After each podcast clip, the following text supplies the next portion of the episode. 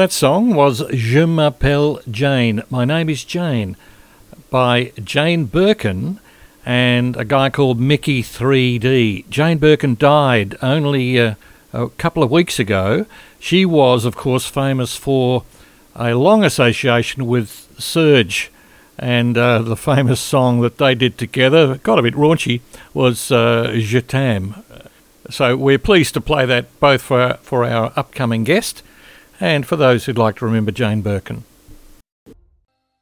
Jayne Tuttle, author, actor, and owner of the Queenscliff bookstore in Victoria, met with a terrible accident in Paris when an unprotected lift almost guillotined her as she leaned over a balustrade to greet a friend below. Despite terrible injuries, Jayne recovered and lived to tell the story in her best selling book, Paris or Die. In the meantime, Jayne caught up with the theatre director who happened to have studied at the same acting school in Paris, Lecoq, and the pair has since collaborated to develop a one woman show based on the book. Jayne is to perform the show in Geelong next month and Port Fairy in September. Despite being traumatised by the event, Jayne has gone on to return to Paris numerous times, write a second book, My Sweet Guillotine, and is currently penning her third book in this memoir trilogy. She tells Graeme Kemlo about the opportunities that have come her way since the accident and why she loves to write in Paris. It's a huge pleasure to speak again, because we have spoken a couple of times before, to Jayne Tuttle. Jayne is an actress, an author, and an escape artist. She uh, she wrote a book called Paris or Die. Then she wrote another book called My Sweet Guillotine, both of which had a lot to do with the fact that uh, she was standing in an apartment block, leaning over a banister, calling to her friends below, and next thing, she is hit by a descending lift. Now, how anyone lived to tell this tale, I, I don't know, but Jayne is such a joy to talk to, and I know she's uh, got some interesting news as to what she's doing now, and she's still got another book in this now trilogy of her life to come out, so she's working on that in the background as well. Jayne, welcome back to Travel Writers Radio. Oh, thanks so much for having me, Graeme. Well, you're always a joy to talk to, Jayne. so, uh, you know, you're so uplifting. I love it. Oh. Um, now, have we got a title for your third book yet? Or is that giving away mm. secrets? Well, we do have a title, but it, I think that what I've started to understand now that it's my third book, what mm. I do, and I tend to have a title for the book as I'm working on it. And then by the time it comes to get uh, closer to the publication date, the actual title kind of comes to the surface. So I, it's almost like a brief that I have. Um, okay. I know the last book was called Purgatorio. for the, for the yeah for the duration of the ride and actually then it turned into just guillotine yeah. and then it became my sweet guillotine so um and you know paris or die had another name as well it was called the moth translations oh, i think i like the title it ended up yeah. I mean, yeah me too i know it sounds like a bunch of desperate college kids drinking their way across europe but um you know i thought does it that was a good title and, uh, yeah. And the guillotine. So I'll be intrigued as to what you come up with. So the last time we spoke, it was uh, last year, and you had just come back from Paris and were about to go again. You, I think it was, uh, might have been September or something we spoke, and then you were going back there in December. So a few things have happened since then. Just quickly fill us in on um, on what's occurred since we last spoke. Yeah, so I think um, my guillotine had just come out when we chatted. Mm.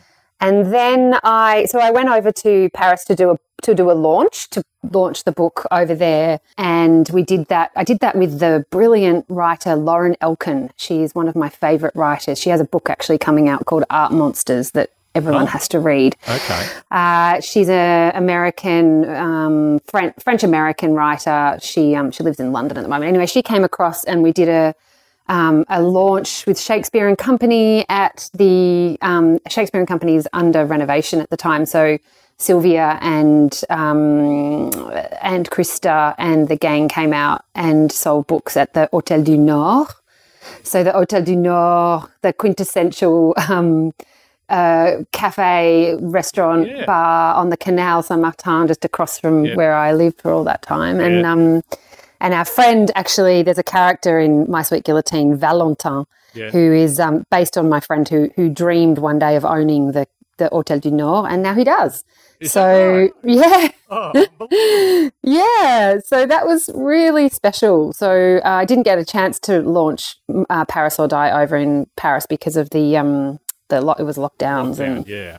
Yeah. so that was a yeah Oh, but even to do something with the Shakespeare and Company, the you know the Yeah. most famous bookshop in Paris, the bookshop of James Joyce and I think Hemingway and all the all the guys lobbed in there at one point or another and slept on the. Uh, is there a couch there? What's the yeah. what what enthused them about the place that, that was even comfortable? Because it's a dusty old bookshop, really, isn't it? Yeah, well, uh, the original, so Hemingway and Joyce were related to the original Shakespeare and Company, which was run by Sylvia Beach on the left bank. And then George Whitman uh, bought his little um, ramshackle joint on the on the other side, on the other bank. Uh, and Sylvia Beach gave him the name. So, um, but yeah, so there's the traditional thing about Shakespeare and Company is that it's a it's welcome to strangers. As long as you read a book and help out in the shop, you can you can still to this day go and just sleep there the night. You can live there. They're called tumbleweeds. Um, so lots of yeah, lots of great writers have slept on the couches and got bitten by fleas and um, hung out in that shop. That's what makes it so wonderful. And um, my when I first arrived in Paris, Sylvia, my um, George's daughter Sylvia, had just arrived to help him out, and she's a she was an actress at the time, and we became good friends. And so she's um, she's now running the shop. Uh, and it's been slightly modernized from George's day, but um, she there's a classic story about George Whitman throwing out the like being seen in the in the middle of the night with a large object throwing something into the Seine, and it was the the cash register that Sylvia had put in. because he, he refused to he- he'd always had a like little metal tin where he'd take the money and stuff and Sylvia put in a, a register one night. Yeah, so anyway, lots of stories. Police get involved and what No, no, no. no, no, no. Murder of the cash register. Yeah. I imagine there's a lot of things have been thrown into the Seine. Oh, there's a lot of things in that river. A lot of dead bodies. Lunch and dinner, but there you go. Yeah. Now, um, you're uh, you are now performance artist of your work. Can you just Yeah. explain how that how that works? Because I know you people be interested to know that you've got a couple of these performances coming up, but you've basically turned. Um, is it Paris or Die and My Sweet Guillotine, or what, what does the performance entail? Yeah, so it's just Paris or Die. I mean, there's a little, there's a few hints of My Sweet Guillotine in it, but basically the the play is based solely on the book, which the play was developed when I only had Paris or Die. Right. Um, and yeah, it's, I mean, the Paris or Die is largely based around my time at the Lecoq Theatre School, uh, which is a school of theatre creation, really. Um, and so during lockdown, I, it, it's so funny. I got this. Um, oh, I, I spoke to a friend who has this runs this small theatre space down here in Point Lonsdale where I live, and it was all shut up during lockdown. And she said, "I'm I'm going to invite a few artists to come in and use the space." Just to develop solo shows because they can be in there working, but they can't really work, you know, in groups or anything. So, um, I she said, "Do you want to do a theatre show? Develop a theatre show?" And I said, "No, that's the one thing I've always wanted to do, but it's the hardest thing to do." Uh, and um, there just so happened to be a quite famous theatre director, John Bolton, who used to run a theatre school in Melbourne, and is um, he was actually a Lecoq. He went to the same school I went to in the 1970s Right. and actually trained with Jacques Lecoq. Um, so when I arrived at the Jacques Lecoq School 30 years later, uh, Jacques Lecoq had been dead for five years. So he um, had the same training as me, and he kindly offered to direct a show of Paris or Die, whatever that meant. We didn't have any real idea. Would it be a reading? Would it be a performance with other actors? Had Would it be? Yes, he had read the book. Yes, um, and he he was really keen. So we just started getting together. This was back in 2020. Started getting together once a week for a few hours and fleshing out what this piece could be. And by early 2021, we had a a full length solo play. Um, and so we started performing it at the at the hall down here, and we did a a couple of weeks. It was amazing doing the show one week we were only allowed to have you know 10 people in the audience and then next week everyone was in masks and then then we had to cancel because of lockdown and then there'd be you know there was that time when you were allowed to be in your little bubble group so we'd organize the seating every night according to who was allowed to sit in a clump and it was really quite fascinating but it was a great way to to uh, experiment and to create this show and then i toured a few other venues around regional Victoria got wind of the show and asked me to come to, to Mansfield and to Beechworth and out to Healesville. And then uh, La Mama came and saw, uh, Liz and, um, and Lloyd from La Mama came and saw the show and said, We'd love to have you at La Mama. So I, I performed it at La Mama last year and then got COVID for the second week of the show, which was a bit of a bummer. Um, and then uh, I this year I got a few more invitations to perform the show at the Williamstown Literary Festival. I just did that a couple of weeks ago, and in a couple of weeks I'm doing it in Geelong on the top floor of the the Woori Yang uh, Yuang room that looks out over Geelong for the closing of the Geelong Local Word Festival, which I'm really excited about. Oh, okay. And then I'm also. Yeah, uh, no, opposite. So in the library. Yep, top floor of the library. It's beautiful. Yeah, it looks out over the bay and there's going to be food and wine. And then I'm also doing it at the Port Fairy Literary Weekend in September. Um, so yeah, and I'm developing into French and um, looking to maybe take it to Avignon next year, to Avignon off. Um, That's another arts festival, is it? Yeah, so the Avignon, basically in July, the whole city of Avignon uh, is transformed into a into theatre world. So it's full of it's perfect for a play like Paris or Die because there's so many little theatres. So people take uh, a lot of French people, a lot of French um, performers and performance groups um, take their shows and international uh, to Avignon and then they are um, sort of bought up for to tour and to play in in the cities around France. Right. So I'm sort of I'm quite intrigued to see what this show would actually mean to a French audience and what this story means. And at the moment, it's not the book isn't adapted into French yet. I'm sort of um, that's. you did your performance though, you would have done that, done that on Francais, oui.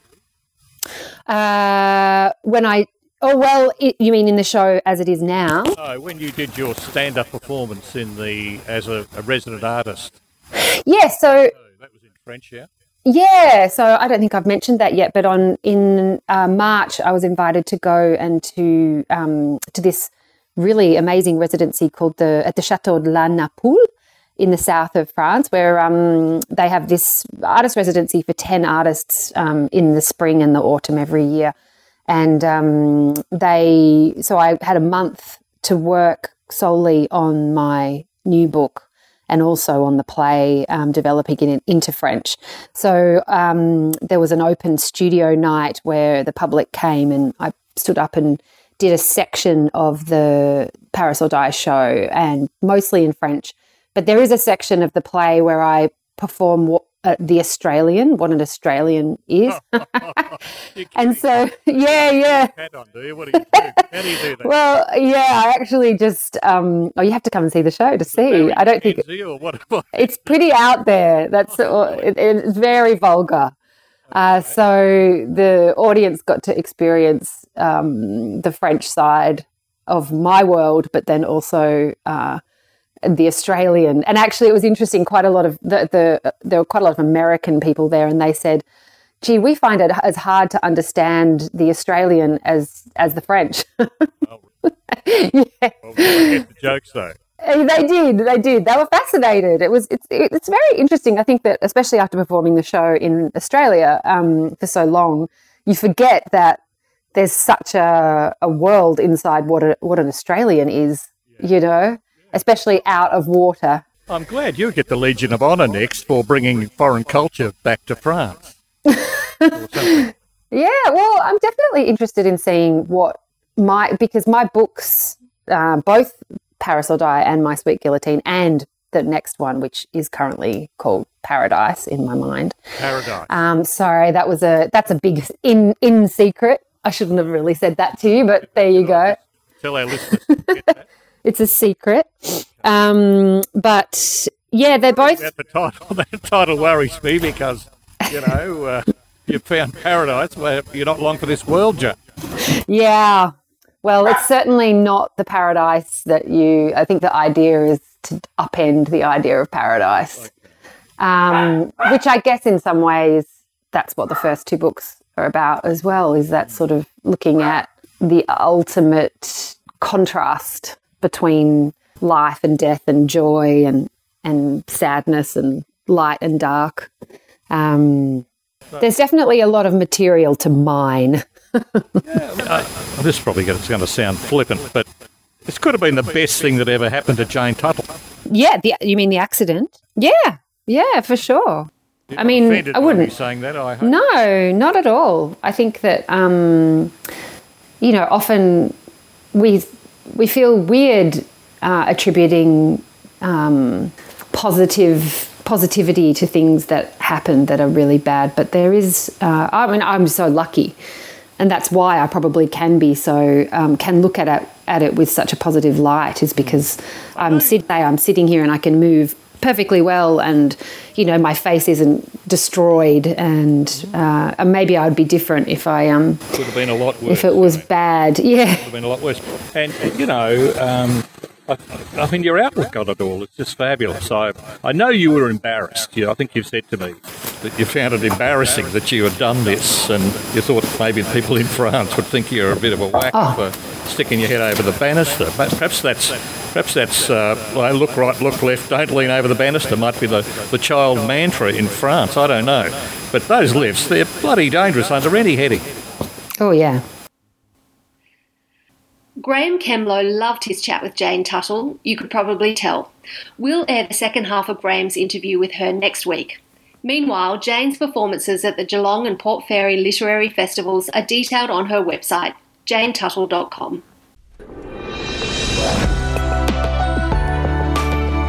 This is the Travel Writer Show on J Air 88 FM in Melbourne.